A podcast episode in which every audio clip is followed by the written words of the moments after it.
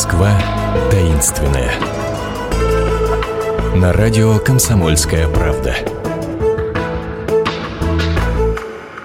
Здравствуйте, это Москва таинственная. Микрофон Наталья Андреасин.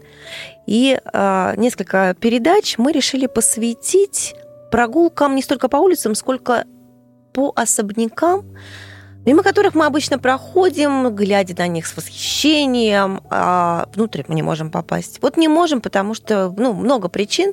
Мы их будем упоминать в наших программах. Мы — это я и моя гостья, гид общества пеших прогулок Москвохода Ирина Левина. Здравствуйте. Здравствуйте. Ирина Левина у нас неспроста. Не только потому, что она прекрасная экскурсовод, а еще потому, что она в этих особняках была счастливица такая. Да. Вот. Значит, ведите нас, пожалуйста, теперь в особняк фон Дервиса. Я сразу скажу, чтобы наши слушатели представляли, это э, такой серый, такой мрачный, напоминающий английский замок, за огромной стеной, напротив красных ворот, высотки на красных ворот. Вот вы его все проходили, я надеюсь, сейчас вспомнили. Адрес Садовая, Черногрязская, дом 6. Это особняк фон Дервиза. Значит, Скажите, пожалуйста, для начала, кто такой фон Дервис? А, Что загадочная личность кроется за этим мрачным Сер... зданием? Ну, во-первых, оно не всегда было мрачное. А мы к этому придем. Начнем с да. фон Дервиса.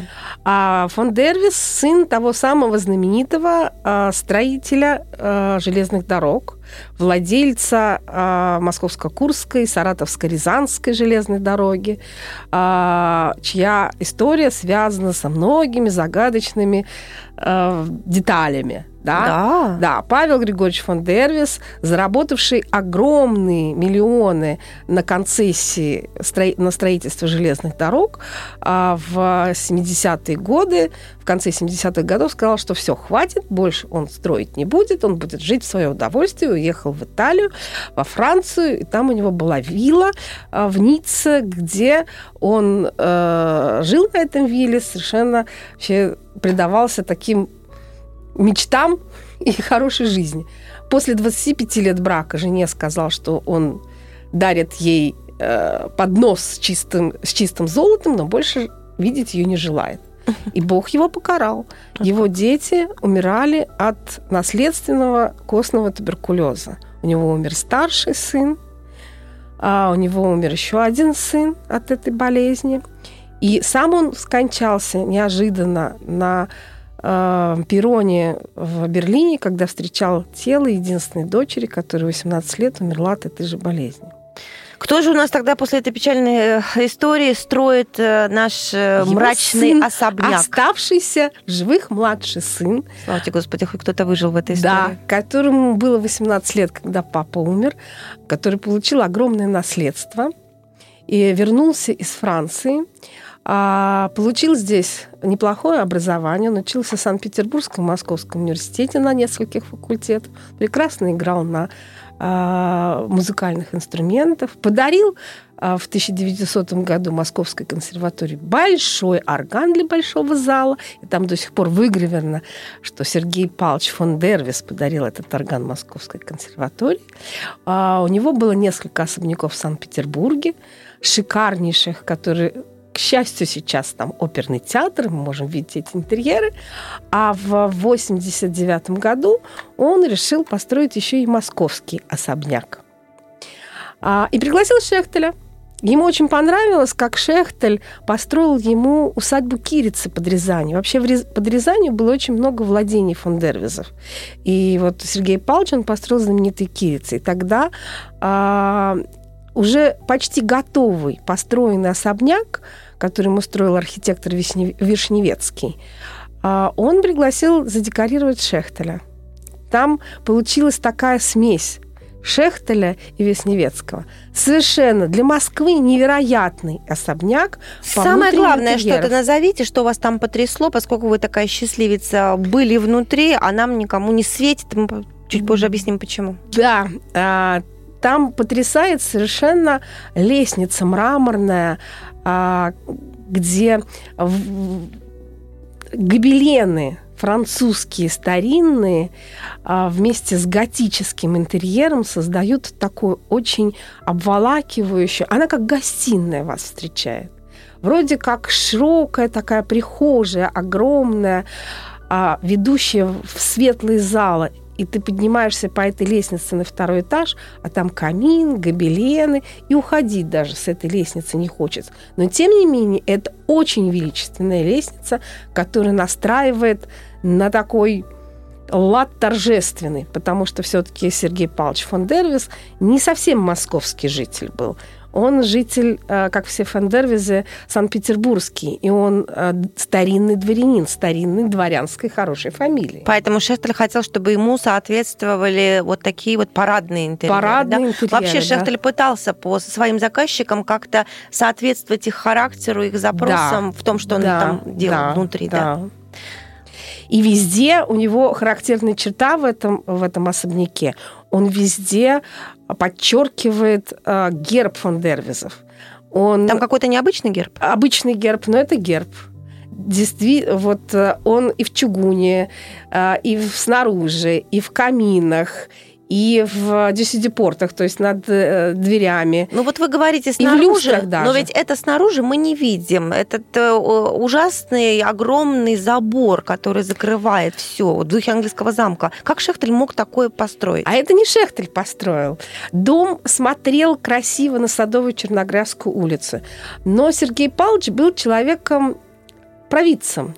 Когда начались еще первые волнения в 1904 году, он начал распродавать свое имущество в Москве и в Санкт-Петербурге. Вы имеете в виду хозяина фон хозяина Дервиза? фон Дервиза. И Мгм. этот особняк он продал а, бакинскому нефтепромышленнику Леону Зубалову. А потом была революция 1905 года, которая прокатилась именно по этому месту. Там вообще все сметали. И Зубалов настолько испугался, а, что велел построить там четырехметровый забор, который скрывает всю красоту э, этого особняка э, от улицы. И это, кстати, позволило потом... а, но Зубаловы там тоже долго не задержались. А, в шестнадцатом году они свой особняк подарили Румянцевскому музею. И поэтому этот особняк Сбегая от сохранился. революции, предчувствуя революцию, Да, предчувствуя они революцию, они передали. в Румянцевском музее Благородно. очень благородно, а, и это помогло сохранить этот особняк до сих пор в идеальном состоянии. Там даже сонетки от звонков старинные, которые были сделаны Шехтелем. Там Что вы говорите? даже запоры от вентиляции сохранились подлинные. Я ни в одном особняке это не видела. Там такое впечатление, что э, только что фон Дервис поехал в Петербург, а я пришла в гости, пока тут слуги хозяйничают. Да, можно только завидовать, слушая человек, который был внутри таких э, прекрасных мест. Кстати, вот уехал в Петербург, вы говорите, судьба-то его как сложилась в итоге? Этого единственного выжившего после родового проклятия человека. А, а, он был два раза женат. Один раз на певице, а второй раз э, на э, дворянке. А, и у них... Они уехали в 1905, потом в 1908 окончательно уехали во Францию. И во Франции, в э, Биарице и в Ницце они прожили... Он умер только в 1943 году. А, но в Париже его сын выстроил шикарный доходный дом, но в 1939 году молодым человеком ему было еле-еле 40 лет, он скончался тоже от туберкулеза. Вернемся в дом а, на Садовой Черногрязской, э, его особняк. Почему мы туда не можем попасть? Почему даже надеяться невозможно? Сначала это был Румянцевский музей, потом это был так называемый склад музейного э, отдела. Туда свозили из других особняков все, а потом распределяли по музеям. И во время войны академик Софьян выбрал его для с, в научно-исследовательского института электронного машиностроения. И он до сих пор там находится, в этом особняке дирекция этого института. А этот институт принадлежит, в со- входит в состав Роскосмоса. Поэтому Это особо охраняемое. Роскосмос там... Как повезло им с этим забором, который выстроили вот после поэтому Шефеля, вот да? Очень, Именно очень именно забор, да. И они взяли э, к себе и соседнюю усадьбу Киреевских, и часть парадного двора усадьбу Юсуповых, перево- перегородили хоромный тупик, и там такая э, территория стариннейших владений, которые К сожалению, нам не видны, видели. но я хочу закончить на оптимистической ноте, потому что на самом деле вы можете отправиться на экскурсию вдоль этих особняков и услышать из уст той же самой моей гости Ирины Левиной, гида общества пеших прогулок Москвохода, обо всех удивительных историях, которые кроются за заборами. Так что выбирайте экскурсию на сайте Москвохода, не сидите дома, изучайте нашу прекрасную Москву. Мы с вами пока что прощаемся. Счастливо. До свидания. Москва таинственная. На радио «Комсомольская правда».